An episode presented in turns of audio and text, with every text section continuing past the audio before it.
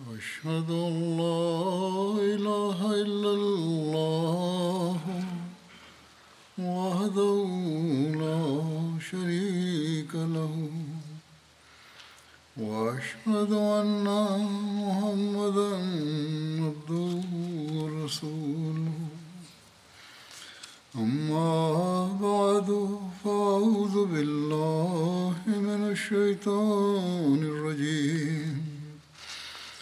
بسم الله الرحمن الرحيم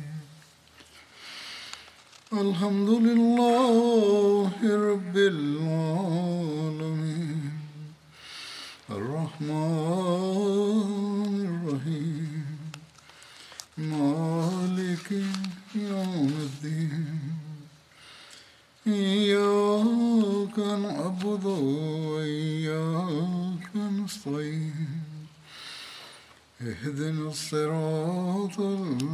المستقيم صراط الذين أنعمت عليهم غير المغضوب عليهم ولا الضالين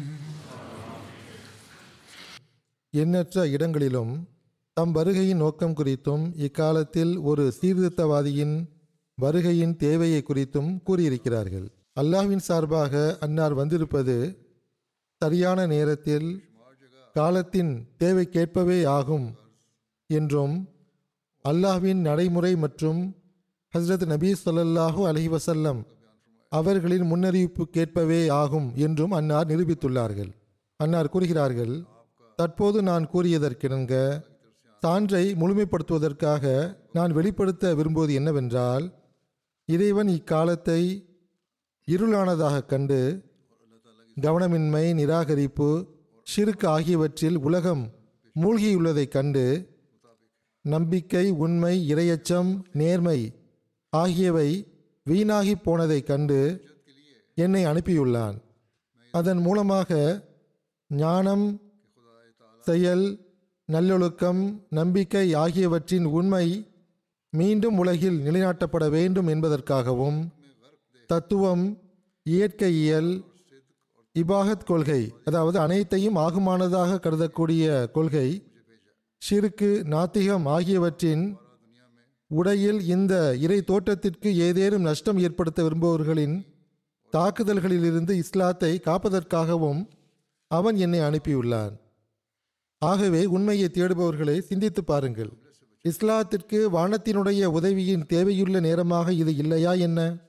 பதிமூணாம் நூற்றாண்டாக இருந்த கடந்த நூற்றாண்டில் இஸ்லாத்திற்கு என்னென்ன வேதனைகள் வந்தடைந்தன என்றும் இருள் பரவியதன் காரணமாக பொறுத்து கொள்ள இயலாத என்னென்ன காயங்கள் நமக்கு ஏற்பட்டன என்றும் இதுவரை உங்கள் மீது இவை நிரூபிக்கப்படவில்லையா என்ன? என்னென்ன ஆபத்துகள் இஸ்லாத்தை முற்றுகையிட்டுள்ளன என்பதை இப்போது வரை உங்களுக்கு தெரியவில்லையா என்ன? எந்த அளவு மக்கள் இஸ்லாத்தை விட்டு வெளியேறிவிட்டார்கள் என்றும் எந்த அளவு மக்கள் கிறிஸ்தவர்களுடன் சேர்ந்து விட்டார்கள் என்றும் எந்த அளவு மக்கள் நாத்திகர்களாகவும் பௌதிகர்களாகவும் ஆகிவிட்டார்கள் என்பதையும் ஷிர்க் மற்றும் பிதத் ஆகியவை தௌஹீது மற்றும் சுன்னத்தின் இடத்தை எந்த அளவு பிடித்து கொண்டது என்பதையும் இஸ்லாத்தை மறுத்து எந்த அளவு நூல்கள் எழுதப்பட்டு உலகில் வெளியிடப்பட்டுள்ளன என்பதையும் பற்றிய செய்தி இப்போது உங்களுக்கு கிடை கிடைக்கவில்லையா என்ன? இஸ்லாத்தை மறுத்து எந்த அளவு நூல்கள் எழுதப்பட்டு உலகில் வெளியிடப்பட்டுள்ளன என்பதையும் பற்றிய செய்தி இப்போது உங்களுக்கு கிடைக்கவில்லையா என்ன? ஆகவே இப்போது நீங்கள் சிந்தித்துக் கூறுங்கள். இந்த வெளிப்புற தாக்குதல்களை எதிர்கொள்ள இந்த நூற்றாண்டில் இறைவன் புறமிருந்து இத்தகைய நபர் அனுப்பப்படுவதன் அவசியம் தற்போது இல்லையா? என்று கூறுங்கள். தேவை உள்ளது என்றால் நீங்கள் வேண்டுமென்றே இறை அருளை மறுக்க வேண்டாம். இந்த நூற்றாண்டில் இந்த நூற்றாண்டுக்கு பொருத்தமான முறையில் வருவதற்கு தேவையாக இருந்த அந்த நபரை விட்டு நீங்கள் முகந்திருப்பிக் கொள்ள வேண்டாம். அவரை குறித்து ஹசரத் நபியல் நாயகம் ஸல்லல்லாஹு அலைவசல்லம் அவர்கள் ஆரம்பம் முதலேயே செய்தி கூறியிருக்கிறார்கள். வரக்கூடிய ஒரு நபருடைய உண்மையை கண்டறிந்து கொள்ளும் தரத்தை பற்றி எடுத்துரைத்தவாறு ஹஸ்ரத் மசீமோத் அலிஸ்தாத் வஸ்லாம் அவர்கள் கூறுகிறார்கள் ஒரு நபரை உண்மையாளர் என்று ஏற்றுக்கொள்வதற்கு அவரை பற்றி வெளிப்படையான செய்திகள் ஏதேனும் ஒரு வானத்தின் நூலில் இருக்க வேண்டும் என்பது அவசியமில்லை. இந்த நிபந்தனை அவசியம் என்றால் எந்த ஒரு நபியின் நுபுவத்தும் நிரூபணமாகாது. உண்மையான விஷயம் என்னவென்றால் ஒருவருடைய நபித்துவவாதம் பார்க்கப்படும் போது அனைத்தையும் விட முதலில் காலத்தின் தேவை பார்க்கப்படுகின்றது. பிறகு அவர் நபிமார்கள் நிர்ணயித்த நேரத்தில் வந்துள்ளாரா இல்லையா என்று பார்க்கப்படுகிறது. பிறகு இறைவன் அவருக்கு உதவி செய்துள்ளானா இல்லையா என்று சிந்திக்கப்படுகிறது. பிறகு எதிரிகள் செய்துள்ள ஆட்சேபனைகளுக்கு முழுமையான முறையில் பதில் கொடுக்கப்பட்டுள்ளதா என்றும் பார்க்க வேண்டும். இந்த அனைத்து விஷயங்களும் பூர்த்தியானால் அந்த நபர் உண்மையாளர் என்று ஒப்புக்கொள்ள வேண்டும். இல்லையெனில் கிடையாது. இப்போது தெளிவாக தெரிவது என்னவென்றால் இஸ்லாமிய பிரிவினையை நீக்குவதற்காக வெளிப்புற தாக்குதல்களிலிருந்து இஸ்லாத்தை காப்பாற்றுவதற்காக காணாமல் போன ஆன்மீகத்தை உலகில் மீண்டும் நிலைநாட்டுவதற்காக சந்தேகத்திற்கிடமின்றி வானத்தின் சீர்திருத்தவாதி ஒருவரின் தேவை உள்ளது. என்று காலம் தம் நிலையை குறித்து முறையிடுகிறது. அந்த சீர்திருத்தவாதி நம்பிக்கை அளிக்கும் விதமாக மீண்டும் ஈமானிய வேர்களுக்கு நீர் ஊற்றுவார். இவ்வாறு தீமை மற்றும் பாவத்திலிருந்து வெளியேற்றி நன்மை நேர்மையின் பக்கம் கவனமூட்டுவார் ஆகவே உரிய நேரத்தில் நான் வந்திருப்பது எதை வெளிப்படுத்துகிறது என்றால் கடுமையான மார்க்க துவேஷம் இருந்தாலே ஒழிய வேறு எந்த நபரும் இதை மறுக்க மாட்டார் என்று நான் கருதுகிறேன். இரண்டாவது நிபந்தனையாக காண வேண்டியது என்னவென்றால் நபிமார்கள் நிர்ணயித்த நேரத்தில் வந்துள்ளேனா இல்லையா என்பதாகும். இந்த நிபந்தனையும் எனது வருகையால் முழுமையாகிவிட்டது. ஏனென்றால் ஆறாயிரம் முடிவடையும் போது வாக்களிக்கப்பட்ட அந்த மசீ தோன்றுவார் என நபிமார்கள் முன்னறிவித்துள்ளார்கள். ஆகவே தந்திர கணக்கின்படி ஹஸ்ரத் ஆதம் அவர்களின் தோற்றம் முதல் பார்க்கும்போது ஆறாயிரம் முடிவடைந்து விட்டது. சூரிய கணக்கின்படி ஆறாயிரம் முடிவடையப் போகிறது. இதுவும் நிறைவேறிவிட்டது. ஒவ்வொரு நூற்றாண்டின் ஆரம்பத்திலும் ஒரு சீர்திருத்தவாதி வருவார். அவர் மார்க்கத்தை புதுப்பிப்பார் என்று ஹஸ்ரத் நபீ ஸல்லல்லாஹு அலைஹி அவர்கள் கூறியுள்ளார்கள். இப்போது பதினான்காம் நூற்றாண்டில் இருபத்தி ஓர் ஆண்டுகள் கழிந்து விட்டன ஹஸ்ரத் மசீமூத் அலைஸ்தாத் வஸ்லாம் அவர்கள் அப்போது கூறும்போதுள்ள விஷயங்களாகும் இவை. இருபத்தி ஓரு ஆண்டுகள் கழிந்து விட்டன. இப்போது இருபத்தி ரெண்டு கடந்து கொண்டிருக்கிறது. அந்த சீர்திருத்தவாதி வந்துவிட்டார் என்பதற்கு இது அடையாளமில்லையா என்ன? அந்நியர்கள் ஏற்றுக்கொண்டாலும் ஏற்றுக்கொள்ளவில்லை என்றாலும் நமது எதிரிகள் ஹசரத் மசீமோத் அலை வஸ்லாம் அவர்களின் உண்மையை ஒப்புக்கொண்டாலும் ஒப்புக்கொள்ளவில்லை என்றாலும் இஸ்லாத்தில் ஏதேனும் மஹதி மற்றும் சீர்திருத்தவாதியின் தேவை உள்ளது அவர் இஸ்லாம் எனும் கப்பலை தாங்கி பிடிக்க வேண்டும் என்று இப்போது இவர்களே கூக்குரலிட்டு கூறுகிறார்கள். எல்லா இடங்களிலும் கூறப்படுகிறது. ஆனால் வரக்கூடியவர் இந்த முன்னறிவிப்புக்கேற்ப வந்துவிட்டார். காலத்தின் தேவைக்கேற்ப வந்துவிட்டார். அவரை ஏற்றுக்கொள்வதற்கு அவர்கள் ஆயத்தமாக இல்லை. ஹசரத் மசீமோத் அலி சாத் வஸ்லாம் அவர்கள் வாதம் செய்தது மட்டுமின்றி தம் உண்மைக்கு உதவியாக எண்ணற்ற அடையாளங்களையும் எடுத்து வைத்துள்ளார்கள். அவை அனைத்தையும் இங்கு எடுத்துக் கூறுவது சாத்தியமில்லைதான். அன்னார் ஓரிடத்தில் கூறுகிறார்கள் ஒரு மாபெரும் முன்னறிவிப்பு உள்ளது. இன்றிலிருந்து இருபத்தி மூணு ஆண்டுகளுக்கு முன் பராகினி அகமதியாவில் இந்த இல்ஹாம் உள்ளது. அது என்னவென்றால் இந்த இயக்கத்தை அழிக்க மக்கள் முயல்வார்கள். எல்லாவித சூழ்ச்சிகளையும் பயன்பாட்டில் கொண்டு வருவார்கள். ஆனால் நான் இந்த இயக்கத்தை அதிகரிக்க செய்வேன் முழுமைப்படுத்துவேன். இது ஒரு படையாக ஆகிவிடும். கியாமத் வரையிலும் இதன் வெற்றி தொடரும். மேலும் நான் உம் பெயரை பூமியின் எல்லைகள் வரை பிரபலியமடைய செய்வேன். கூட்டம் கூட்டமாக வெகு தூரத்தில் இருந்து மக்கள் வருவார்கள். எல்லா புறமிருந்தும் பொருளாதார உதவிகள் வரும். இந்த ஆயத்தம் வானில் நடந்து கொண்டிருக்கிறது. ஆகவே வீட்டை விரிவுபடுத்துவீராக. பாருங்கள் இது எந்த காலத்தில் செய்யப்பட்ட முன்னறிவிப்பாகும்? இப்போது நிறைவேறுகிறது. இது இறைவனுடைய அடையாளமாகும். கண்ணுள்ளவர்கள் இதை பார்க்கிறார்கள். ஆனால் எவர் குருடராக இருக்கின்றாரோ அவரை பொறுத்தவரை இப்போது வரை எந்த அடையாளமும் வெளிப்படவில்லை. அஹமதியா ஜமாத்தின் முன்னேற்றம் ஒவ்வொரு வருடமும் லட்சக்கணக்கான எண்ணிக்கையில் ஜமாத்தில் மக்கள் இணைவது தியாகத்தில் முன்னேறுவது ஆகியவை இன்றும் கூட ஹசரத் மசீமோத் அலிஸ்லாத் வஸ்லாம் அவர்களின் உண்மைக்கான சான்று ஆகும். அன்னாருடைய தூது செய்தி சென்றடையாத எந்த ஒரு நாடும் உலகில் இல்லை. அங்கெல்லாம் அன்னாருடைய தூதிச் செய்தியின் விளைவால் நல்ல ஆன்மாக்களுக்கு இஸ்லாத்தின் பக்கம் கவனம் பிறந்து அவர்கள் இஸ்லாத்தை ஏற்றுக்கொண்டுள்ளார்கள் இன்னும் கூறுவதென்றால் சில இடங்களில் எவ்வாறான சம்பவங்களும் நிகழ்ந்துள்ளன என்றால் அல்லாஹே மக்களுக்கு வழிகாட்டியுள்ளான். அவர்கள் ஜமாத்தில் இணைந்துள்ளனர். எதிரிகளின் எதிர்ப்புகள் இருந்த போதிலும் ஜமாத்தினர்களின் ஈமானை அல்லாஹ் உறுதியாக்கியுள்ளான்.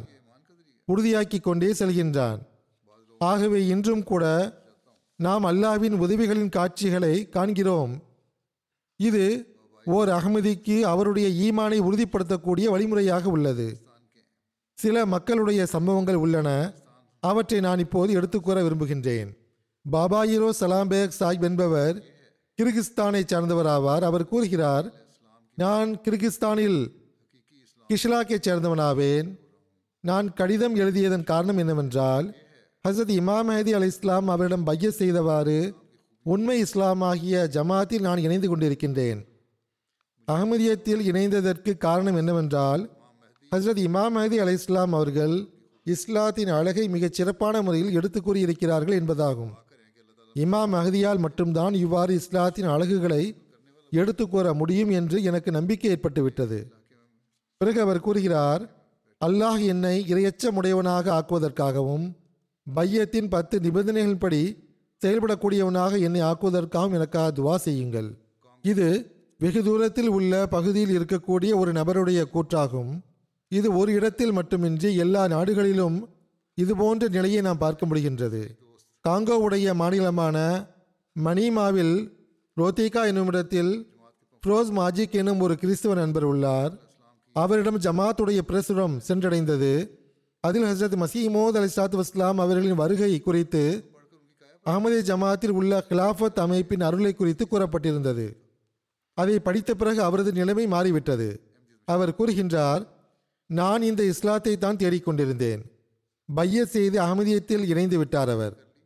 இதேபோன்று ஹுசைன் சாஹிப் என்ற இன்னொரு நபரும் ஜமாத்தினுடைய பிரசுரத்தை படித்துவிட்டு பைய செய்தது மட்டுமின்றி தப்லீகும் செய்ய ஆரம்பித்து விட்டார்.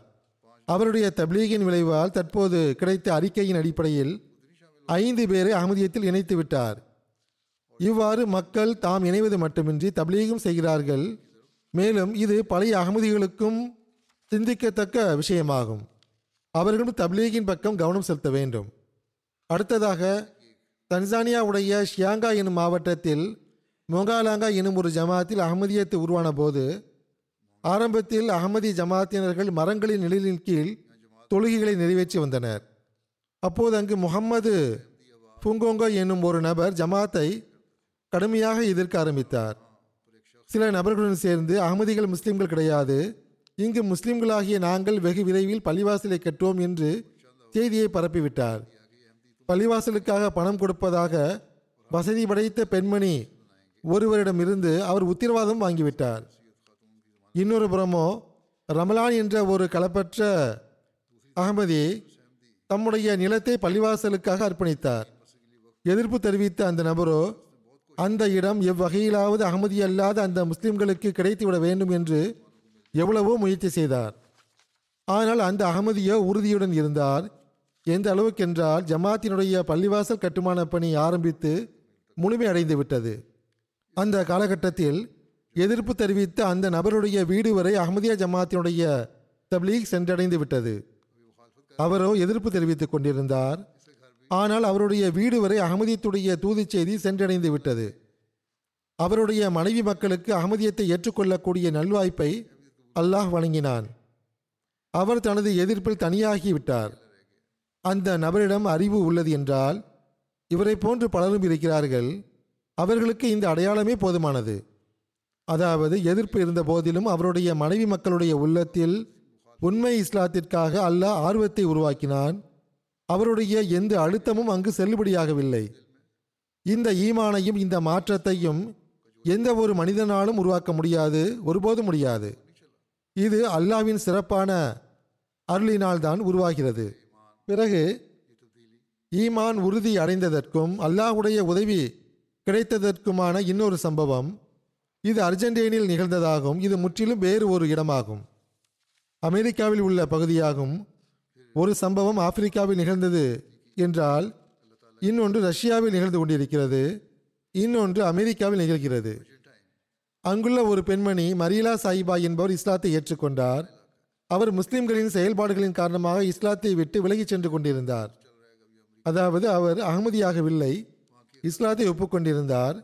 அவருக்கு அகமதியா ஜமாத் அறிமுகமான போது அவர் மிஷன் ஹவுஸுக்கு வந்து நம்முடைய அரபி மற்றும் இஸ்லாமிய வகுப்புகளில் பங்கெடுத்து வந்தார். சில மாதங்களுக்கு பிறகு பைய செய்து ஜமாத்தில் இணைந்து விட்டார். அவர் கூறுகிறார் பைய செய்து எனக்கு நிம்மதி கிடைத்தது. ஏனென்றால் ஜமாத்தினுடைய போதனைகள் மற்றும் செயலில் நான் ஒரு ஒற்றுமையை கண்டேன். உண்மையான சகோதரத்துவ சூழ்நிலையை நான் உணர்ந்தேன். இதில் ஒவ்வொருவருக்கும் தொண்டுக்கான வாய்ப்பு வழங்கப்படுகிறது. அவர் புதிதாக வரக்கூடியவராக இருந்தாலும் சரி எவ்விதமான பாகுபாடும் வேறுபாடும் பார்க்கப்படுவது கிடையாது என்று கூறினார். அவருடைய மகள் முஸ்லீம் அல்லாதவர் ஆவார். சுன்ன ஜமாத்தின் இஸ்லாமிய சென்டரில் மேல்நிலைப் பள்ளியில் படித்து வருகிறார். அரேபியர்கள் அங்கு பணத்தை செலவிட்டுள்ளனர். அதில் அவர் படித்து வருகிறார். ஸ்கூலுடைய நிர்வாகத்துக்கு இவருடைய தாயார் அகமதியா ஜமாத்தில் இணைந்தது தெரிய வந்தபோது அந்த மாணவி மீது அழுத்தம் கொடுக்க ஆரம்பித்தது. ஜமாத்திற்கு எதிராக பிரச்சாரம் செய்தது அகமதியத்தில் இணைந்த அந்த பெண்மணியினுடைய மகள் ஸ்கூல் ப்ராஜெக்டுக்காக தன்னுடைய தனிப்பட்ட விருப்பத்தின் பெயரில் ஜமாத்துடைய மிஷன் ஹவுஸுக்காக ஸ்பெஷல் டெக்கரேஷன் பொருட்களையும் ஆயத்தம் செய்தது பற்றி ஸ்கூல் நிர்வாகத்தினருக்கு தெரிய வந்தபோது அந்த மாணவியின் மீது ஸ்கூல் நிர்வாகம் கடும் கோபமுற்றது. அகமதியா ஜமாத்திற்கு ஆதரவாக இருந்தால் உங்களுக்கு ஸ்கூலில் கஷ்டங்களை எதிர்கொள்ள வேண்டியது வரும். நீயும் உமது தாயாரும் ஜமாத்தை விட்டு விலகிவிடுங்கள் என்று கூறியது. இது பற்றி அந்த மாணவியினுடைய தாயாருக்கு தெரிய வந்தபோது அவர் உடனடியாக எவ்வித தாமதமும் இன்றி தானே தனது மகளை அந்த இஸ்லாமிய ஸ்கூலில் இருந்து மாற்றம் செய்து விட்டார். அவர் கூறுகிறார் இப்பொழுது எனக்கும் எனது மகளுக்கும் நிம்மதி கிடைத்துள்ளது. எங்களுடைய மார்க்கத்தின் காரணமாக எவரும் எங்களை இனி தொந்தரவு செய்ய முடியாது. ஜமாத்தை உண்மை என்று கருதி நான் அதை ஏற்றுக்கொண்டுள்ளேன். அவ்வாறு இருக்கும்போது ஏற்றுக்கொண்டதை நான் அந்நியர்களுக்கு முன்னாலும் மகிழ்ச்சியுடனும் பெருமிதத்தோடும் வெளிப்படுத்துவேன். அது அவர்களுக்கு வெறுப்பாக இருந்தாலும் சரியே என்று கூறுகிறார். இதுதான் அந்த மக்களிடத்தில் உருவான ஈமானாகும். ரஷ்யாவில் புகாரா எனும் இடத்தில் சுன்ன சுல்தானே சாஹிப் என்ற களப்பற்ற அகமதி உள்ளார். உஸ்பெகிஸ்தானை சார்ந்தவராவார். பணி நிமித்தமாக ரஷ்யாவில் இருக்கிறார். அவர் கூறுகிறார் நான் தனி அகமதியாக உள்ளேன். மனைவி மற்றும் பிள்ளைகளுக்கு இஸ்லாம் அகமதியத்துடைய போதனைகளை அறிமுகப்படுத்தி கொண்டே இருப்பேன். எனது மனைவி மக்களும் அகமதியாக ஆக வேண்டும் என்ற ஆர்வம் உள்ளது. அல்லாஹ் இஸ்லாம் அகமதியத்துடைய ஒளியால் அவர்களையும் ஒளிமிக்கவர்களாக ஆக்க வேண்டும் என்று அதிகமாக நான் துவா செய்து வருகிறேன். நான் கனவு ஒன்றை கண்டேன். ஹசரத் மசீமோத் அலிசாத் வஸ்லாம் அவர்கள் என்னுடைய கனவில் வந்தார்கள். என்னுடைய நெஞ்சில் தலை வைத்து தொடர்ச்சியாக சூரா இஹ்லாஸை ஓதிக்கொண்டிருந்தார்கள். அதன் மூலமாக எனக்கு மிகவும் மன நிம்மதி கிடைத்தது. அதே போன்று நான் சொர்க்கத்தில் எனது மனைவி மக்களுடன் இருப்பதாகவும் கனவில் கண்டேன். அங்கு நான் ஹசரத் மூசா அலை இஸ்லாம் மற்றும் ஹசரத் ஈசா அலை இஸ்லாம் அவர்களையும் கண்டேன். இந்த கனவிலிருந்து எனக்கு கிடைத்த நிம்மதி என்னவென்றால் சொர்க்கம் என்பது இஸ்லாம் அகமதியத்தாகும். அதனுடைய போதனை சொர்க்கத்தை போன்றதாக உள்ளது. அல்லாஹ் தனது அருளால் எனது மனைவி மக்களையும் இந்த சொர்க்கத்திற்கு கொண்டு வருவான் என்று நான் நம்புகிறேன். இந்த கனவு கண்டு சில நாட்கள் தான் கடந்து இருக்கும் என்னுடைய பத்தொன்பது வயது மகனான தியார் பேகுடைய உள்ளத்தை இஸ்லாம் அமதியத்திற்காக அல்லாஹ் திறந்து விட்டான். அவர் பைய செய்து விட்டார். அது எனக்கு மிகவும் மகிழ்ச்சிகரமான நாளாக இருந்தது. அதை சொற்களில் விவரிப்பது சாத்தியமற்றதாகும். இவ்வாறு அல்லாஹ் எனது மனைவியினுடைய உள்ளத்தையும் திறப்பானாக. இஸ்லாம் அகமதியத்தின் மடியில் அவர்களையும் கொண்டு வருவானாக. இது இம்மக்களுடைய உத்வேகமும் ஆர்வமும் ஆகும். யூகேவை சார்ந்த புதிதாக பைய செய்த பெருமணி ஒருவர் கூறுகிறார் நான் முஸ்லிம் குடும்ப பின்னணியை கொண்டவளாவேன். சுன்னத் ஜமாத்தை கடுமையாக விரும்பக்கூடிய குடும்பத்தை சார்ந்தவளாவேன். சுன்னத் ஜமாத்து தான் உண்மையான இஸ்லாம் ஆகும் என்று எங்களுக்கு கூறப்பட்டிருந்தது. ஒரு நாள் நான் எனது யூனிவர்சிட்டிக்கு அருகில் ஜிலிங்கத்தில் மஸ்ஜித் நாசிரில் பாங்கோஸை கேட்டபோது எனது வீட்டிற்கு வந்து என் தந்தையிடம் மிகவும் மகிழ்ச்சியுடன் எங்களுடைய யூனிவர்சிட்டிக்கு அருகில் ஓர் அழகிய பள்ளிவாசலும் உள்ளது என்று கூறினேன். என்னுடைய தந்தை இது பற்றி ஆய்வு செய்த பிறகு இது அகமதிகளுடைய பள்ளிவாசலாகும். இந்த பள்ளிவாசல் காதியானிகளுடையதாகும். அவர்கள் கதமே நுபவத்தின் மீது நம்பிக்கை வைப்பது கிடையாது. அவர்கள் தமக்கென்று ஒரு நபியை உருவாக்கி வைத்துள்ளார்கள் என்பன போன்ற பல விஷயங்களை கூறி நீ அந்த பள்ளிவாசலை விட்டு விலகி இருக்க வேண்டும் என்று கூறிவிட்டார்கள். அங்கு செல்வதற்கு கடுமையாக தடுத்து விட்டார்கள். அந்த பெண்மணி கூறுகிறார் ஆரம்பத்தில் நான் அவர்களின் பேச்சை ஒப்புக்கொண்டு விட்டேன். ஆனால் எனது உள்ளம் அதை ஏற்றுக்கொள்ளவில்லை. அகமதிகளை குறித்து இன்னும் ஆய்வு செய்ய வேண்டும் என்று எனக்கு தோன்றியது. இன்னொரு புறம் வீட்டில் உள்ளவர்களை பற்றி அச்சமும் இருந்தது. நான் பிடிக்கப்பட்டு விடக்கூடாது அவர்கள் கோபமடைந்து விடக்கூடாது என்று அஞ்சினேன். யூனிவர்சிட்டியில் அகமதி மாணவர்களையும் சந்தித்தேன். அவர்களிடம் இஸ்லாம் அகமதியத்தை குறித்து விளக்கமாக கலந்துரையாடல் நிகழ்ந்தது.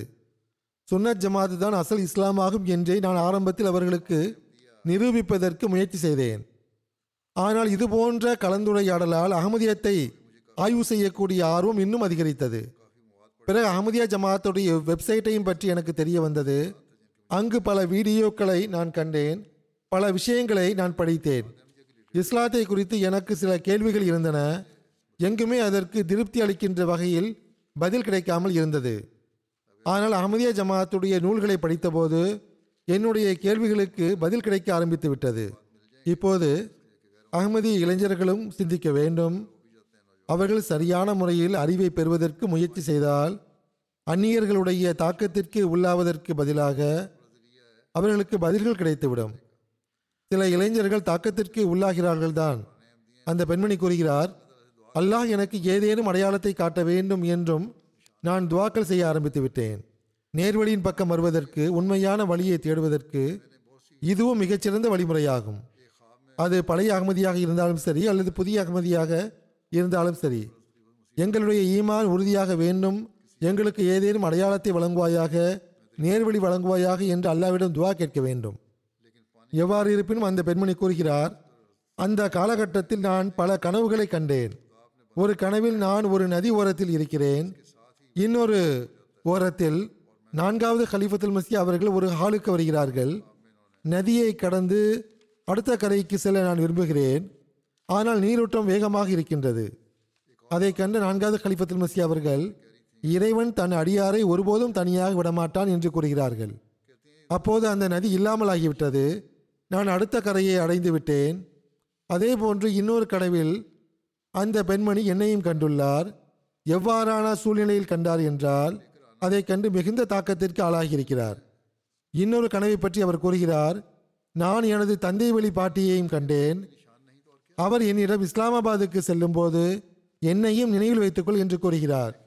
இந்த அனைத்து கனவுகளும் எனக்கு தெளிவான அடையாளங்களாக இருந்தன. ஆகவே நான் பையத் செய்துவிட்டேன். இவ்வாறு கையை பிடித்து அகமதியத்தின் பக்கம் அழைத்து வருவது உள்ளத்தில் ஈமானை உறுதிப்படுத்துவது ஆகியவை அல்லாஹுடைய உதவியின் அடையாளம் இல்லை என்றால் வேறு என்ன? பிறகு ஆப்பிரிக்காவில் நிகழ்ந்த ஒரு சம்பவத்தை பாருங்கள்.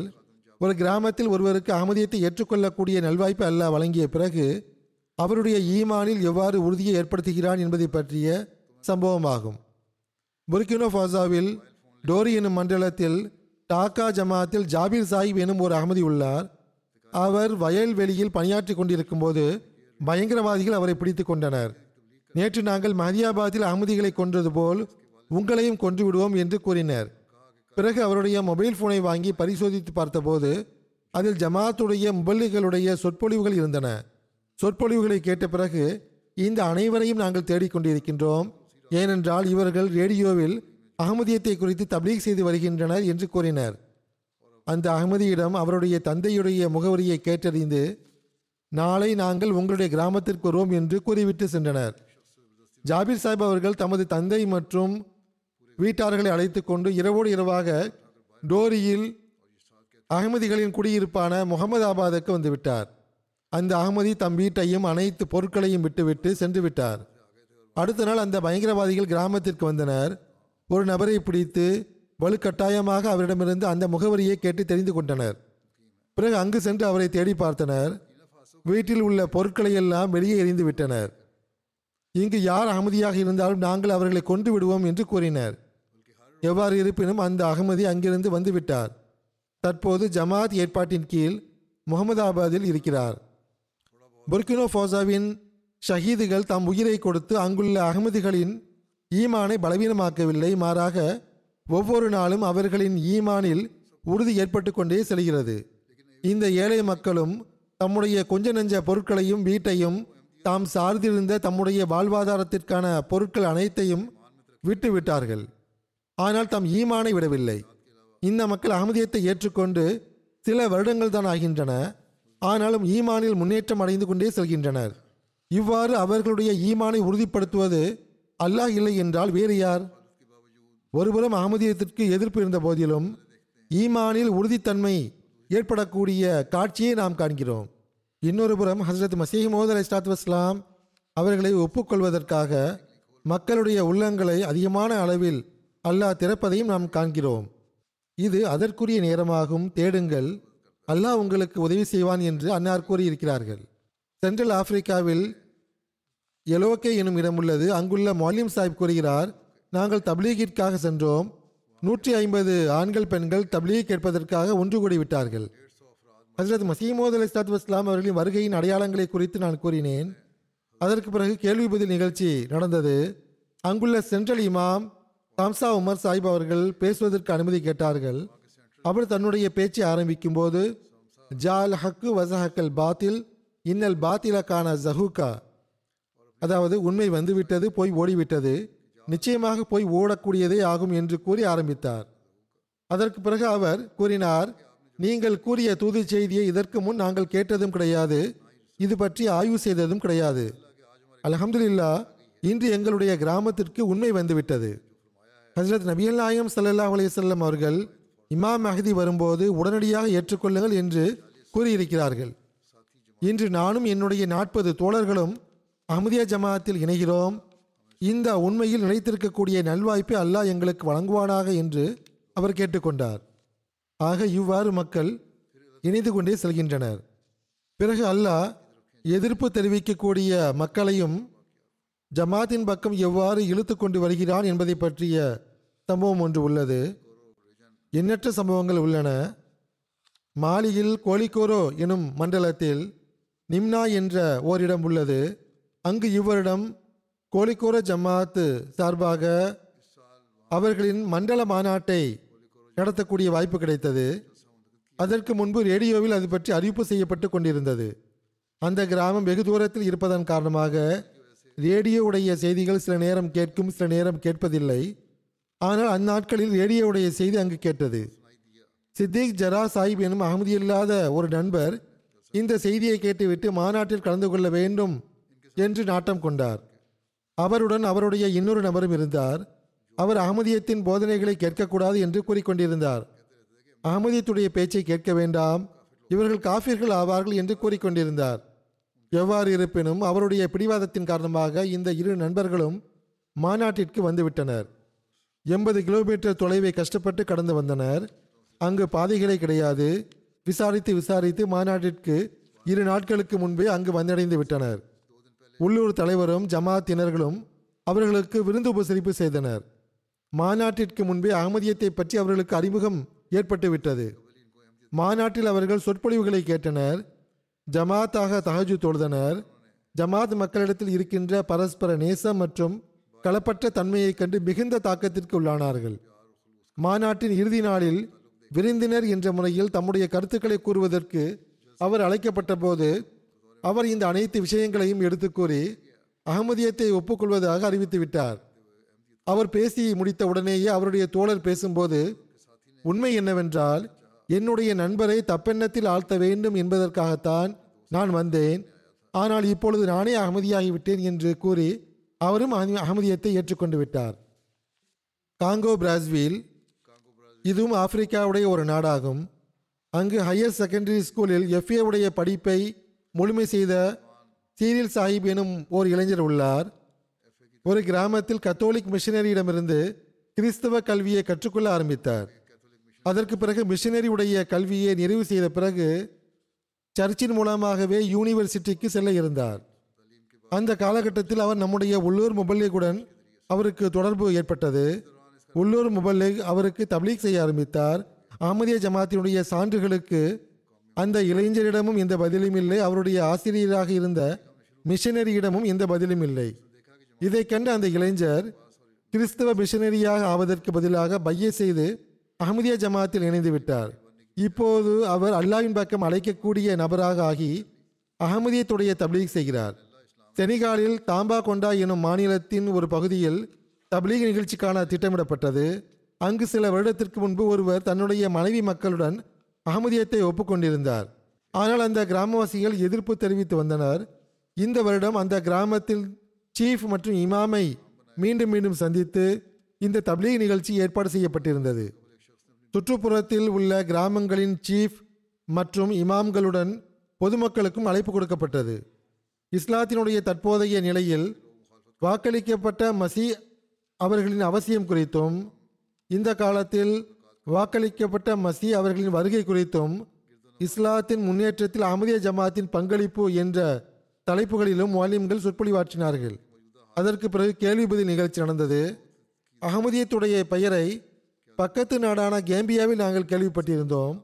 ஆனால் அகமதியத்தின் கொள்கைகளை பற்றி எங்களுக்கு தெரியாமல் இருந்தது என்று பக்கத்து கிராமத்தில் இருந்து வந்திருந்த மக்கள் கூறினர். இந்த மாநாட்டில் அஹமதியா ஜமாத்தின் கொள்கைகளை பற்றி விளக்கமாக கேட்ட பிறகு எவ்வித கேள்வியுமின்றி நாங்கள் அகமதியத்தில் இணைவதாக அவர்கள் அறிவிப்பு செய்து விட்டார்கள். அதற்கு பிறகு அந்த ஊரினுடைய இமாம் எழுந்து நின்று அகமதியத்தின் உண்மையை குறித்து அறிவிப்பு செய்தார். அந்த கிராமத்தின் சீஃப் தம்முடைய குடும்பத்துடன் அகமதியத்தில் இணைவதாக அறிவிப்பு செய்தார்.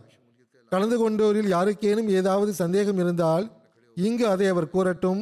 பிறகு எவ்வித சாக்குப்போக்கும் எடுபடாது என்று கூறப்பட்ட போது கலந்து கொண்ட அனைவரும் தம்முடைய குடும்பத்துடன் அகமதியத்தில் இணைவதாக அறிவிப்பு செய்தார்கள்.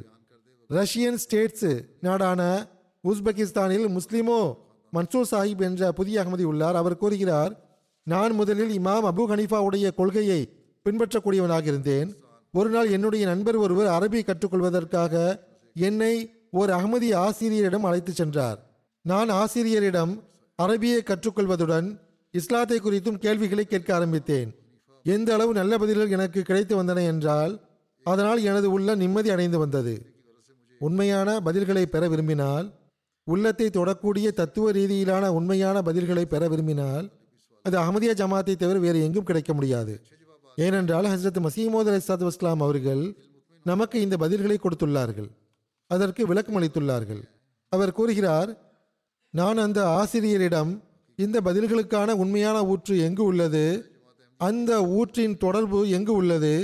உண்மையான பதில்கள் எங்கிருந்து கிடைக்கின்றன என்று கேட்டபோது அவர் எங்களுக்கு அகமதிய ஜமாத்தை அறிமுகம் செய்து வைத்தார்.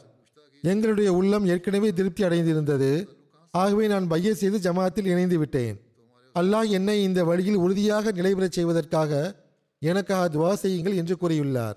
மக்களின் மீது ஹசரத் மசீமோத் அலி சாத் வஸ்லாம் அவர்களின் உண்மையை அல்லாஹ் நிரூபிப்பது மட்டுமின்றி அஹமதியா கிலாஃபத் அமைப்புடன் இருக்கும் தன்னுடைய உதவிகளின் காட்சிகளையும் அவர்களுக்கு காட்டுகின்றான். கனவுகளின் மூலமாக முன்பே அவர்களை உறுதிப்படுத்தி விடுகின்றான். செனிகாலில் தாம்பாகோண்டா என்னும் மண்டலத்தின் முல்லிம் சாஹிப் அவர்கள் அங்கு தப்லீக் சுற்றுப்பயணம் மேற்கொண்டிருந்தார். அவர் கூறுகிறார் முல்லிம்கள் தப்லீக் செய்ய ஆரம்பித்தனர் ஜமாத்தை அறிமுகம் செய்து வைத்தனர்.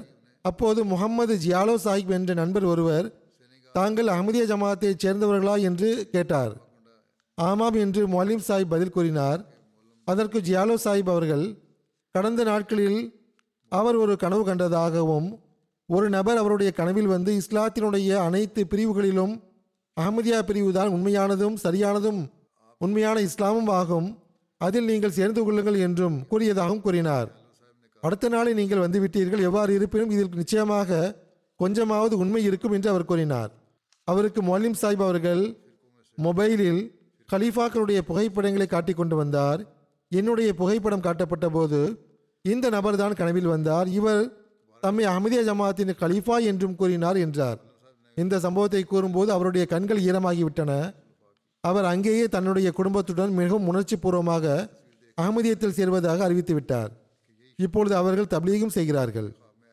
கனவின் மூலமாக அகமதியத்தை ஏற்றுக்கொண்ட இன்னொரு சம்பவத்தை பாருங்கள். காங்கோ கின்ஷாசா என்பது முற்றிலும் வேறொரு நாடாகும். நூற்றுக்கணக்கான மைல் தொலைவுகளுக்கு அப்பால் உள்ள இடமாகும். அங்குள்ள ஜமாத்தின் தலைவராக பாச முனீர் சாஹிப் உள்ளார்.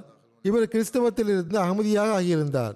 அவர் கூறுகிறார் ஜமாத்தினுடைய முபல்லிகள் இங்கு தப்லீகிற்காக வந்தபோது இஸ்லாத்தை பயங்கரவாத மார்க்கமாக நான் நினைத்து கொண்டிருந்தேன். அதாவது முஸ்லிம் அல்லாதவர்கள் இஸ்லாத்தை குறித்து இவ்வாறு தான் பிரச்சாரம் செய்கிறார்கள். அவர் கூறுகிறார் ஆனால் அகமதி முபல்லிக் அவர்கள் எந்த இஸ்லாத்தை பற்றி பேசினாரோ அது எனக்கு வினோதமானதாக இருந்தது. ஏற்கனவே கிறிஸ்துவத்தில் இருந்து நான் விரக்தி அடைந்திருந்தேன். இந்த அனைத்தையும் கண்டு எனக்கு கவலை ஏற்பட்டது. ஆகவே நான் துவா செய்ய ஆரம்பித்தேன். அந்த காலத்தில் நான் ஒரு கனவு கண்டேன். ஒரு சான்றோர் என்னிடம் வந்து அவர்களை நீங்கள் விட்டுவிடுங்கள் இந்த பக்கம் வாருங்கள் என்று கூறுகிறார்.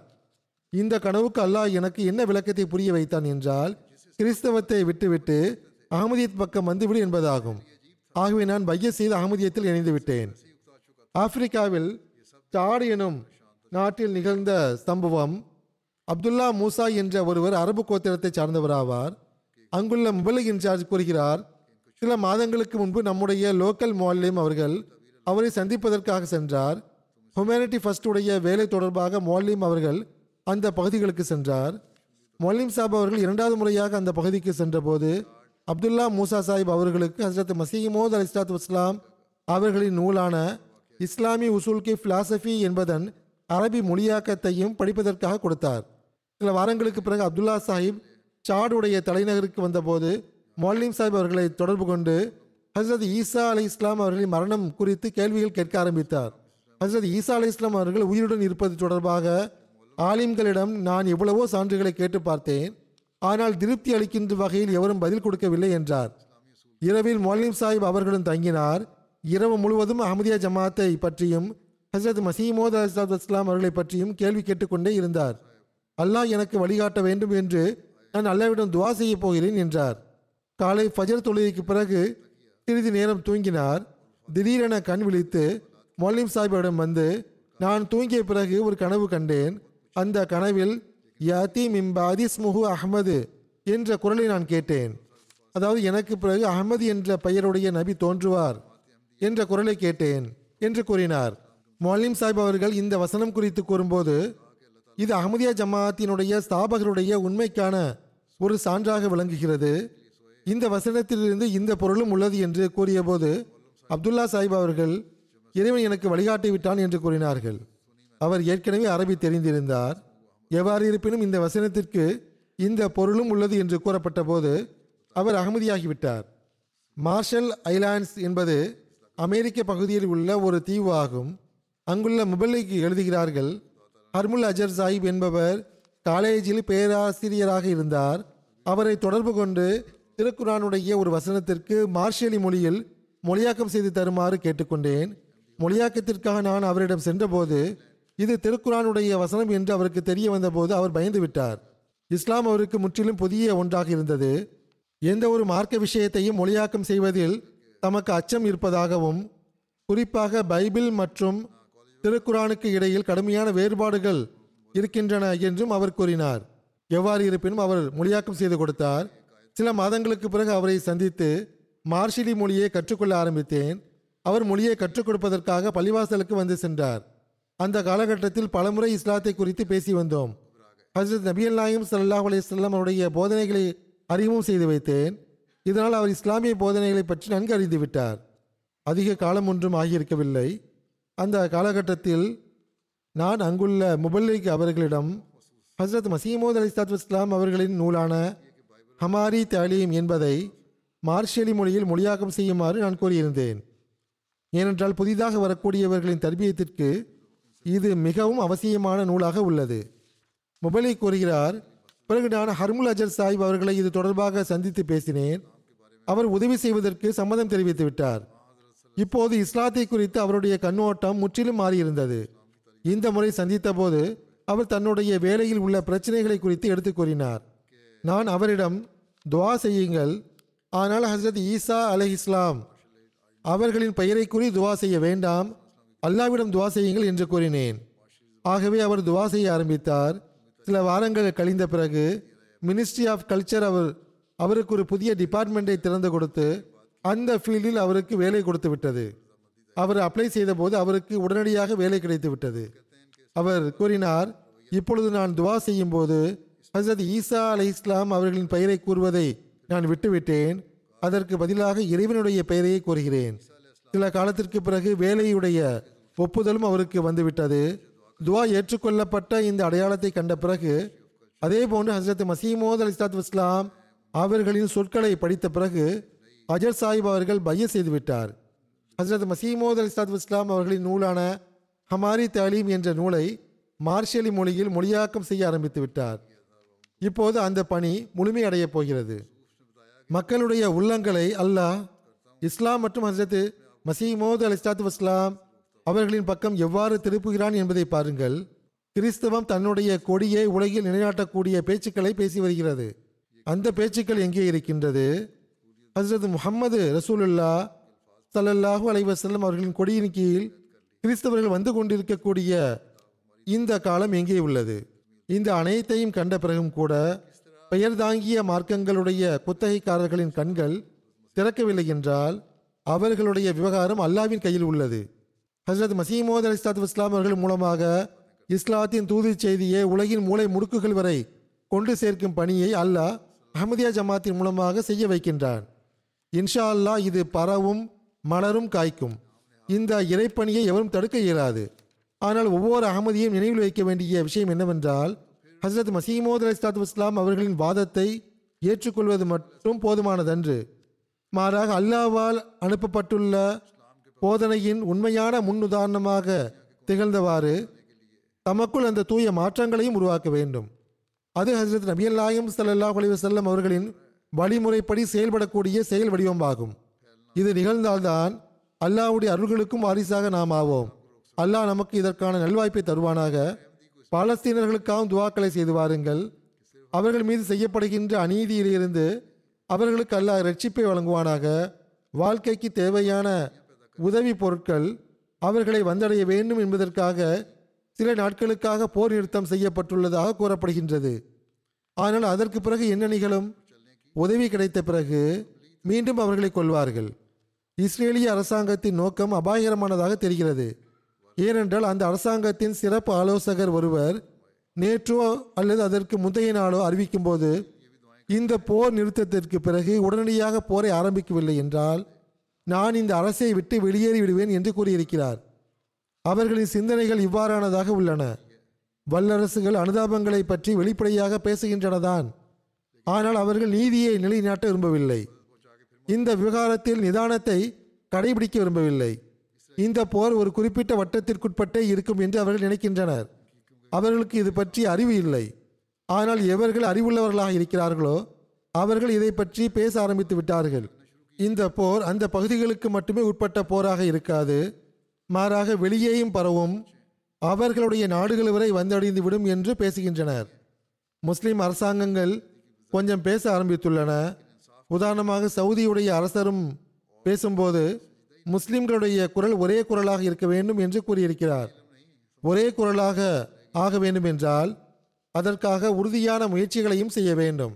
அவர்களுக்கு இது பற்றிய உணர்வு பிறந்துவிட்டது என்றால் அதை செயல்படுத்தக்கூடிய நல்வாய்ப்பையும் அவர்களுக்கு அல்லாஹ் வழங்குவானாக. எவ்வாறு இருப்பினும் துவாக்களின் பக்கம் அதிக கவனம் செலுத்துங்கள். தொழுகைக்கு பிறகு சில ஜனாசா காயிப் தொழுகைகளையும் தொலை வைப்பேன். முதலாவது குறிப்பு ஜமாத்தினுடைய முரபியாகிய அப்துல் சலாம் ஆரிஃப் சாஹிப் அவர்களை பற்றியதாகும். ஐம்பத்தி நாலு வயதில் ஒஃபாத்தாகிவிட்டார்கள் இன்னால் இல்லாஹி இன்னா இலேஹி ராஜுவோன். அல்லாஹ்வின் அருளால் மூசியாக இருந்தார்கள்.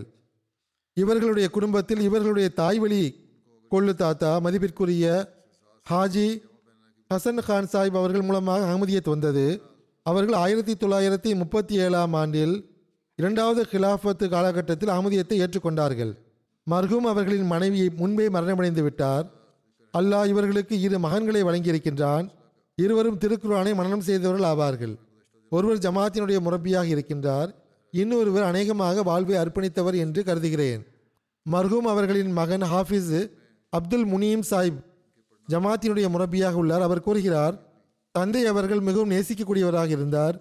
அன்புடன் தர்பியத் கொடுக்கக்கூடியவராக இருந்தார்.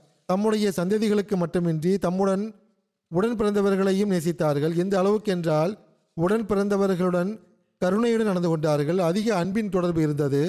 இதே போன்று மக்களுடனும் அதிக அன்பின் தொடர்பு இருந்தது. இதன் காரணமாகத்தான் அவர்களின் ஒஃபாத்தின் போது பல மக்கள் கலந்து கொண்டார்கள். மர்ஹூமுடன் தமக்கு இருந்த தொடர்புகளை பற்றி பேசினார்கள். மர்ஹூம் அவர்களின் மகன் கூறுகிறார் எங்களுடைய உள்ளத்தில் அல்லாஹ் அவருடைய தூதர் மற்றும் ஹசரத் மசீமோத் அலிஸ்லாத் இஸ்லாம் மற்றும் கிலாஃபத் ஆகியவற்றின் நேசத்தை எந்த அளவு உறுதிப்படுத்தி விட்டார்கள் என்றால் இப்பொழுது எங்களுடைய உள்ளத்தில் இருந்து அது ஒருபோதும் வெளியேறவே முடியாது. இவ்விஷயங்களை உங்களுடைய சந்ததிகளிடத்திலும் நீங்கள் வலியுறுத்தி வாருங்கள் என்றும் எங்களுக்கு கூறினார்கள். இந்த இரண்டு சகோதரர்களும் வாழ்வை அர்ப்பணித்தவர்களாவார்கள். மகன் கூறுகிறார் தாயார் இறந்தபோது பொறுமையை கைக்கொள்ளுமாறு மிகவும் வலியுறுத்தி கூறினார்கள். அவர்களும் மிகுந்த பொறுமையை கடைபிடித்தார்கள். ராஜா முபாரக் சாஹிப் என்ற ஜமாத்தின் முரப்பி ஒருவர் மர்ஹூம் அவர்களின் நண்பர் ஆவார் அவர் கூறுகிறார் நான் மர்ஹூம் அவர்களுடைய வகுப்பு தோழனாக இருந்தேன். ஜாமியாவிலும் செயல்களத்திலும் நான் அவருடன் அதிக நேரம் இருந்துள்ளேன். அவர் மலக்குடைய பண்பை கொண்ட நபராக இருந்தார். இப்பாதத்திலும் உயரிய இடத்தை பெற்றவராக இருந்தார். மிக உயரிய இடத்தை அடைந்த இறை அடியாராக இருந்தார். நான் அவரிடம் பல விஷயங்களை கற்றுக்கொண்டுள்ளேன். மிகவும் கண்ணியமான சொற்களையே பயன்படுத்துவார். சான்றை கொண்டே பேசுவார். எப்பொழுதும் எவருடனும் சண்டையிட மாட்டார் மக்கள் அவரிடம் சண்டையிடுவார்கள் அவர் மீது அநீதி இழைப்பார்கள். ஆனால் அவர் எப்பொழுதும் பொறுமையோடு தான் பேசுவார். எவரையும் இழிவுபடுத்துவதற்கு முயற்சி செய்ய மாட்டார். ஒவ்வொருவரையும் முழுமையாக கவனத்தில் கொள்வார். இதுதான் ஓர் உண்மையான முரபியுடைய சிறப்பம்சமாகும். அவர் கூறுகிறார் எங்கெல்லாம் அவர்கள் இருந்தார்களோ நூற்றுக்கணக்கான மக்களுடைய உள்ளத்தில் கிலாஃபத்துடைய நேசத்தை நிரப்பிவிட்டார்கள். எந்த அளவு ஆழமாக சென்று தர்பியத் வழங்குவார்கள் என்றால் அவர்களின் ஒஃபாத்தின் போது மருகும் அவர்கள் எங்கெல்லாம் இருந்தார்களோ அங்கிருந்தெல்லாம் மக்கள் வந்தார்கள். அவர்களை பற்றிய நட்குறிப்பை எடுத்து கூறி எங்களுடைய ஜமாத் இப்போது அனாதையாகிவிட்டது என்று அழுது கொண்டிருந்தார்கள். மருகும் அவர்கள் கால்நடையாகவே பயணம் செய்வார்கள். பல மைல்கள் வரை கால்நடையாகவே செல்வார்கள். ஐந்து பத்து கிலோமீட்டர் வரை கூட கால்நடையாக செல்வார்கள். ஜமாத் உங்களுக்கு வசதிகளை கொடுத்திருக்கின்றதே. நீங்கள் ரிக்ஷாவில் செல்லலாமே என்று யாராவது கூறினால் நான் ஜமாத்தினுடைய பணத்தை மிச்சப்படுத்துகிறேன் என்றால் உங்களுக்கு என்ன கஷ்டம் என்று கேட்பார். நடைபயணமாகவே சுற்றுப்பயணம் செல்வார்கள். பல மைல்கள் வரை நடந்தே செல்வார்கள். அல்லாஹ் அவர்களின் அந்தஸ்தை உயர்த்துவானாக. இவ்வாறான நன்றி உணர்வுள்ள உழைப்பாளியான முரப்பிகளை அல்லாஹ் ஜமாத்திற்கு எப்பொழுதும் வழங்கி வருவானாக. அவர்களுடைய குழந்தைகளுக்கும் அவர்களின் நற்செயல்களை தொடரக்கூடிய நல்வாய்ப்பை வழங்குவானாக. இரண்டாவது நட்குறிப்பு முகம்மது காசிம் கான் சாஹிப் அவர்களை பற்றியதாகும். இவர்கள் தற்போது கனடாவில் வசித்து வந்தார்கள். முன்னாள் நாயிப் நாசிர் பைத்துல் மால் ஹர்ச்சாக இருந்துள்ளார்கள். எண்பத்தி மூணு வயதில் ஒஃபாத்தாகிவிட்டார்கள் இன்னால் இல்லாஹி இன்னா இலேஹி ராஜுவோன் மர்ஹூம் அவர்கள் நசர் அகமது கான் சாஹிப் அவர்களுடைய மகனும் காசி முகமது நசீர் லைல்பூரி சாஹிப் அவர்களுடைய மருமகனும் ஆவார்கள். இவர்களுடைய மகன் முகமது காலித் கான் சாஹிப் அவர்கள் கூறுகிறார்கள் கிலாஃபத்தின் நான்கு காலகட்டங்களை காணக்கூடிய நல்வாய்ப்பு பெற்றுள்ளார்கள். மூன்றாவது கிலாஃபத்துடைய முழு காலகட்டத்திலும் பிரைவேட் செக்ரட்டரியுடைய அலுவலகத்தில் தொண்டாற்றக்கூடிய நல்வாய்ப்பை பெற்றுள்ளார்கள். ஐவேலை தொழுகை திருக்குரான் திலாவத் ஆகியவற்றை முறையாகவும் அதிகமாகவும் பேணி வந்தார்கள். சந்ததிகளுக்கும் இதையே வலியுறுத்தி வந்தார்கள். எளிமை நேர்மை ஆகியவற்றின் உயரிய முன் உதாரணமாக திகழ்ந்தார்கள். சந்ததிகளுக்கும் கிலாஃபத்துடன் தொடர்பு குறித்து வலியுறுத்தி வந்தார்கள். கிலாஃபத்துக்கு ஓர் உருவிய வாளை போன்று இருந்தார்கள். அல்லாஹ் மர்ஹூமுடன் பாவ மன்னிப்பு மற்றும் கருணையுடன் நடந்து கொள்வானாக. அவர்களின் நற்செயல்களை அவர்களுடைய சந்ததிகளுக்கும் தொடரக்கூடிய நல்வாய்ப்பை வழங்குவானாக. அடுத்த குறிப்பு கடந்த நாட்களில் நம்முடைய ஜமாத்தின் பிரசித்தி பெற்ற கவிஞர் அப்துல் கரீம் குதிசி சாஹிப் அவர்கள் வஃபாத்தாகி விட்டார்கள். இன்னால் இல்லாஹி வைனா இலகி ராஜுவோன். மர்ஹூம் குடும்பத்தில் அவர்களுடைய தந்தை மியா அல்லா தத்தா சாஹிப் அவர்கள் மூலமாக அகமதியத் வந்தது அவர்கள் ஆயிரத்தி தொள்ளாயிரத்தி முப்பத்தி நாலில் ஹசரத் முஸ்லிமோத் அலி அல்லாஹ் அன்ஹு அவருடைய கையில் பைய செய்தார்கள். அகமதியான பிறகு முழு வாழ்வையும் அர்ப்பணித்து கழித்தார்கள். எப்பொழுதும் தபீக் செய்து வந்தார்கள். பல குடும்பங்களை அகமதிகளாக ஆக்கியிருக்கிறார்கள் முழு வாழ்நாளும் அர்ப்பணிப்பின் ஆன்மாவுடன் ஜமாத்திற்கு தொண்டாற்றி இருக்கிறார்கள். அவர்களுடைய மனைவி புஷிரா கரீம் சாஹிபா ஆவார்கள். இவர்களின் நிக்காவை ஹசரத் மூன்றாவது கலிஃபத்துல் மசி அவர்கள் நடத்தி வைத்தார்கள். நான்கு பிள்ளைகள் உள்ளனர். அவர்களுடைய மகன் அப்துல் கபீர் கமர் சாஹிப் ஜமாத்தின் முரப்பியாக உள்ளார். ஜாமியா அஹமதியா ரபுவாவில் தற்போது ஆசிரியராக உள்ளார். மர்ஹூம் அவர்களும் ஜமாத்திற்கு தொண்டாற்றி இருக்கிறார்கள். முப்பது வருடங்களாக லாகூர் மாவட்டத்தில் உள்ள ரிச்னா டவுன் ஜமாத்தில் செக்ரட்டரி மாலாக பணியாற்றி இருக்கிறார்கள். இது மட்டுமின்றி பல்வேறு துறைகளிலும் பணியாற்றி இருக்கிறார்கள். இவர்களுடைய கவிதைகள் சிறப்பானதாக இருந்தனதான். கவிதைகளை எழுதி வந்தார்கள். பல கவிதை தொகுப்புகளும் உள்ளன. அவருடைய கவிதைகள் வெளிவந்தும் உள்ளன. இவர் செய்த அசாதாரணமான பணி என்னவென்றால் யா ஐன ஃபைசில்லாஹி வல் இர்ஃபானி என்று ஆரம்பிக்கக்கூடிய கசீதாவை உருது மற்றும் பஞ்சாபி மொழியில் மொழிபெயர்த்ததாகும். இது மட்டுமின்றி ஹசரத் மசீமோத் அலி இஸ்லாத் வஸ்லாம் அவர்களின் கவிதை தொகுப்பான துரை சமீனுடைய முன்னூற்றி பதிமூணு கவிதைகளை பஞ்சாபியிலும் மொழியாக்கம் செய்து கொடுத்துள்ளார்கள். மருகும் ஒரு காலத்தில் இன்னும் சுதந்திரமாக செயல்பட வேண்டும் என்ற ஒரு பித்து பிடித்த நிலையில் இருந்தார்கள். அதை பற்றி அவரே எழுதுகின்றார்கள். ஆயிரத்தி தொள்ளாயிரத்தி அறுபத்தெட்டில் தன்னுடைய கிராமமான கிர்த்தோ பிண்டோரியிலிருந்து பணி நிமித்தமாக லாகூருக்கு சென்றேன். இங்கு வந்த பிறகு மதச்சார்பற்ற சிந்தனைகள் வளர்வதற்கு வாய்ப்புகள் கிடைத்து வந்தன. சில நேரங்கள் தொழுவார்கள் சில நேரம் பள்ளிவாசலுக்கு செல்வார்கள் சில நேரம் பள்ளிவாசலுக்கு செல்ல மாட்டார்கள். ஏனென்றால் பள்ளிவாசல் தூரத்தில் இருந்தது. சில நேரத்தில் ஜும்மா தொழுவார்கள் சில நேரத்தில் வேறு எங்காவது தொழுவார்கள் சில நேரத்தில் ஜும்மா தொழ மாட்டார்கள். அவர் கூறுகின்றார் ஜும்மா நாளன்று ஒரு நாள் நண்பருடைய வீட்டுக்கு விருந்து உண்ண சென்றேன். அருகில் அகமதி அல்லாதவர்களின் பள்ளிவாசல் இருந்தது. அங்கு ஜும்மா தொழுவதற்காக சென்று விட்டேன் அந்த மௌலவி உடைய நிலையை மர்ஹூம் அவர்கள் எடுத்து கூறியுள்ளார்கள். அந்த நிலைதான் இன்றும் காணப்படுகிறது. மர்ஹூம் அவர்கள் கூறுகிறார்கள் அந்த மௌலவி ஷீசான் எனும் பழச்சாருக்கு எதிராக பாதி குத்பாவை கொடுத்தார். ஷேசான் என்பது அகமதிகள் சார்பாக தயாரிக்கப்படும் ஒரு பானமாகும். அகமதிகளின் தொழிற்சாலைகளில் அது தயாரிக்கப்படுகிறது. அந்த பானத்தில் ரப்வாவுடைய மண்ணையும் அகமதிகள் கலக்கிறார்கள். ஆகவே அதை முற்றிலும் அருந்தக்கூடாது என்று அந்த மௌலவி கூறினார். மருகம் கூறுகிறார்கள் நான் அவருடைய குத்பாவை கேட்டேன் தான். ஆனால் தொழாமல் நான் வெளியே வந்து விட்டேன் என்ன ஆயிற்று என்று நண்பர் கேட்டார். உங்களுடைய மௌலவியுடைய வீணான பேச்சுக்களை கேட்க முடியாது என்று நான் அவரிடம் கூறினேன். அவர் பேசுவதை விட்டுவிடுங்கள். இவ்வாறு தான் பேசிக் கொண்டிருப்பார் என்று அந்த நண்பர் கூறினார். உணவு உண்ட பிறகு வீட்டுக்கு வெளியே வந்தபோது அங்கு ஒரு கடையில் அந்த மௌலவி சாஹிப் நின்று கொண்டு அந்த ஷேசான் எனும் பழச்சாரை குடித்து கொண்டிருந்தார். இதை கண்டு என்னால் பொறுத்துக்கொள்ள முடியவில்லை. தாங்களோ இப்பொழுதுதான் இந்த பானத்திற்கு எதிராக என்னென்னவோ பேசினீர்களே இப்பொழுது நீங்களே இதை குடிக்கிறீர்களே என்று அவரிடம் நான் கேட்டேன். அதற்கு அந்த மூலவி பாக்கெட்டுகளில் அடைக்கப்பட்டுள்ள பானங்களை குடிக்கக்கூடாது அப்படியே குடிக்க வேண்டுமென்றால் ஷேசான் எனும் பானத்தை வேண்டுமானால் குடித்து கொள்ளுங்கள். அது கலப்படம் இல்லாதது என்று டாக்டரிடம் கூறியிருந்தார். ஆகவே நான் மருந்தாக நினைத்து குடிக்கிறேன் என்றார். ரபுவாவின் மண் அதில் கலக்கப்படுகிறதே என்று நீங்கள் பேசினீர்களே அது என்ன விஷயம் என்று நான் கேட்டேன். அதற்கு அவர் சிரித்தவாறு இவ்வாறு மெருகூற்றி கூறவில்லை என்றால் எங்களுடைய மார்க்க வியாபாரம் எவ்வாறு எடுபடும் என்று கேட்டார். லாப நோக்கத்திற்காக அகமதிகளாகிய நாங்கள் மார்க்கத்தை பயன்படுத்துகிறோம் என்று எங்கள் மீது அவதூறு சுமத்தப்படுகின்றது. எங்கள் மீது அவதூறு சுமத்திவிட்டு அவர்கள் தங்களுடைய லாபத்திற்காக செயல்படுகிறார்கள். எவ்வாறு இருப்பினும் அவருடைய இது போன்ற பல சம்பவங்கள் உள்ளன. கிலாபத்துடன் எல்லையில்லா தொடர்பு இருந்தது. தன்னுடைய பிள்ளைகளிடமும் சந்ததிகளிடத்திலும் அந்த தொடர்பை கடத்திச் செல்வதற்கு அவர்கள் முயற்சி செய்திருக்கிறார்கள். நான் ஏற்கனவே கூறியது போன்று இவர் ஜமாத்தின் பிரசித்தி பெற்ற கவிஞராக இருந்தார். அந்த விஷயத்தை மிகவும் பெருமிதமாக கருதி வந்தார். ஜமாத்தின் கவிதை அரங்குகளில் தம்முடைய கவிதைகளை வாசித்து காட்டி வந்தார்கள். ஜமாத்தை குறித்து எண்ணற்ற கவிதைகளையும் எழுதக்கூடிய நல்வாய்ப்பு அவர்களுக்கு கிடைத்துள்ளது. அல்லாஹ் அவர்களுடன் பாவ மன்னிப்பு மற்றும் கருணையுடன் நடந்து கொள்வானாக. அடுத்த நட்குறிப்பு மியா ரஃபீக் அகமது கோந்தல் சாஹிப் அவர்களுடையதாகும். இவர்களும் கடந்த நாட்களில் எண்பத்தி ஓரு வயதில் ஒஃபாத் ஆகிவிட்டார்கள் இன்னாலி இல்லாஹி வ இன்னா இலைஹி ராஜுவோன் அல்லாஹ்வின் அருளால் மூசியாக இருந்தார்கள். அவர்களுடைய குடும்பத்தில் அவர்களுடைய பாட்டனார் ஹசரத் மியா ஹுதாபக்ஷ் சாஹிப் அவர்கள் மூலமாக அகமதியத் வந்தது. அவர் தம் குடும்பத்தில் தனி அகமதியாக இருந்தார். ஹசரத் மசீமோத் அலி இஸ்லாத்து இஸ்லாம் அவர்களின் காலத்தில் பிளேக் நோய் பரவிய போது ஹசரத் மியா ஹுதா பக்ஷ் சாஹிப் அவர்களுக்கு பிளேக் நோயினுடைய கொப்பளங்கள் தோன்றின. அடையாளங்களை பற்றி கூறப்படுவதால் இங்கே இந்த விஷயத்தையும் நான் கூறிவிடுகின்றேன். அவர்களின் வாழ்வும் ஓர் அடையாளமாக இருந்தது. அதற்கு சிகிச்சை மேற்கொள்வதற்காக பேரா எனும் இடத்திற்கு சென்று வந்து கொண்டிருந்தார்கள். பேராவில் அவர்கள் ஹசரத் மசீமோத் அலி இஸ்லாத்து இஸ்லாம் அவர்களின் ஒரு சொற்றொடரை படித்தார்கள். அது என்னவென்றால் எவர் என்னுடைய நான்கு சுவருக்குள் நுழைந்து விடுவாரோ அவர் காப்பாற்றப்படுவார் என்பதாகும். இதை படித்த பிறகு அவர் தம் வீட்டுக்கு திரும்பி நான் காதியானுக்கு செல்கிறேன் என்று கூறிவிட்டு காதியானுக்கு புறப்பட்டு வந்து விட்டார்கள். அப்போது ஹசரத் மசீமோத் அலி இஸ்லாம் அவர்கள் மஸ்ஜித் முபாரக்கில் ஏதோ எழுதி கொண்டிருந்தார்கள்.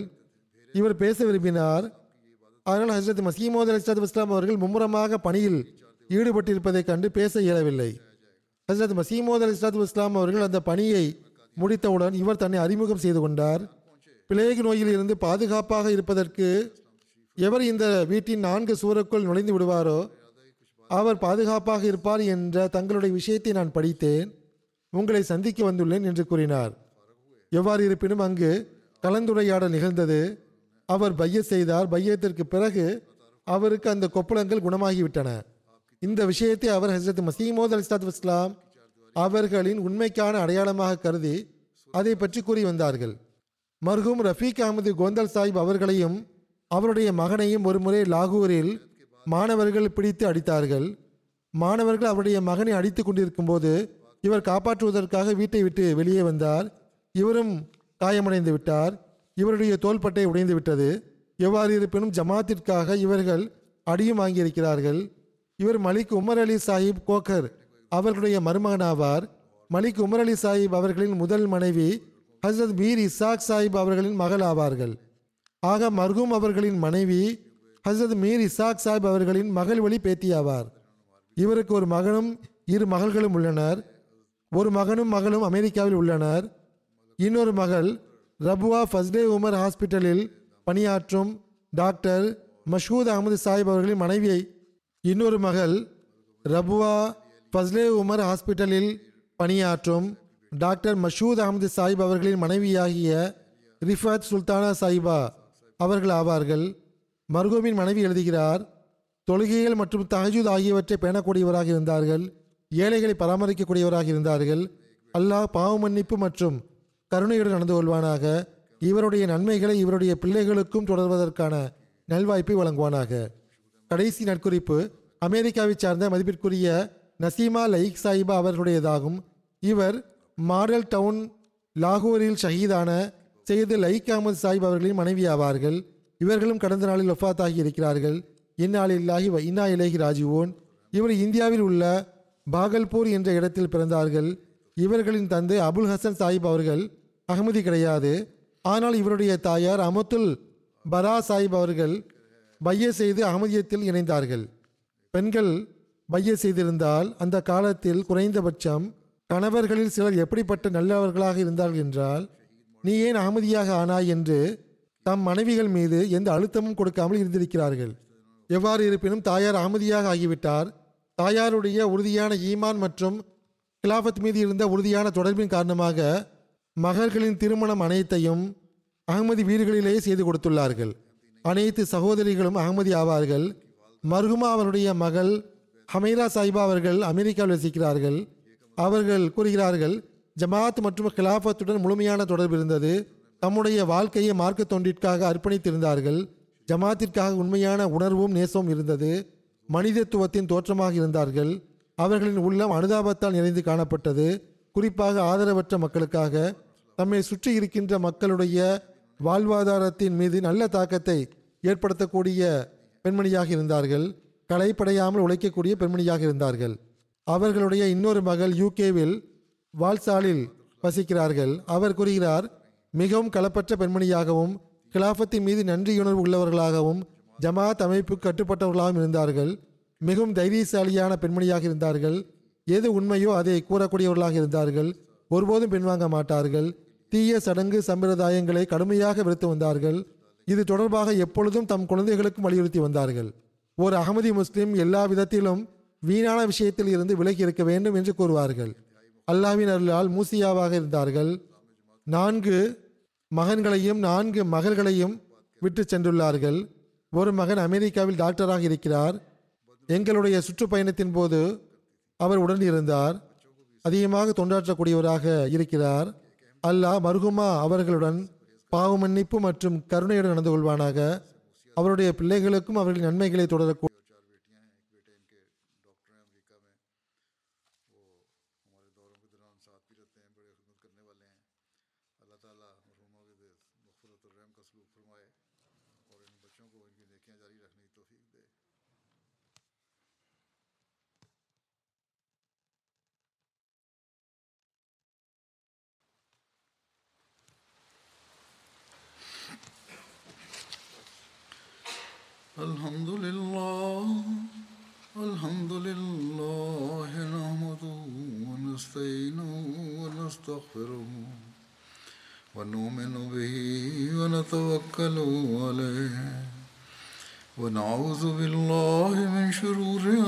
أنفسنا ومن سيئات أعمالنا. من يهده الله فلا مضل له ومن يضلل فلا هادي له. ونشهد أن لا إله إلا الله ونشهد أن محمدا عبده ورسوله. عباد الله الله يأمر بالعدل والإحسان وإيتاء ذي القربى وينهى عن الفحشاء والمنكر والبغي يعظكم لعلكم تذكرون واذكروا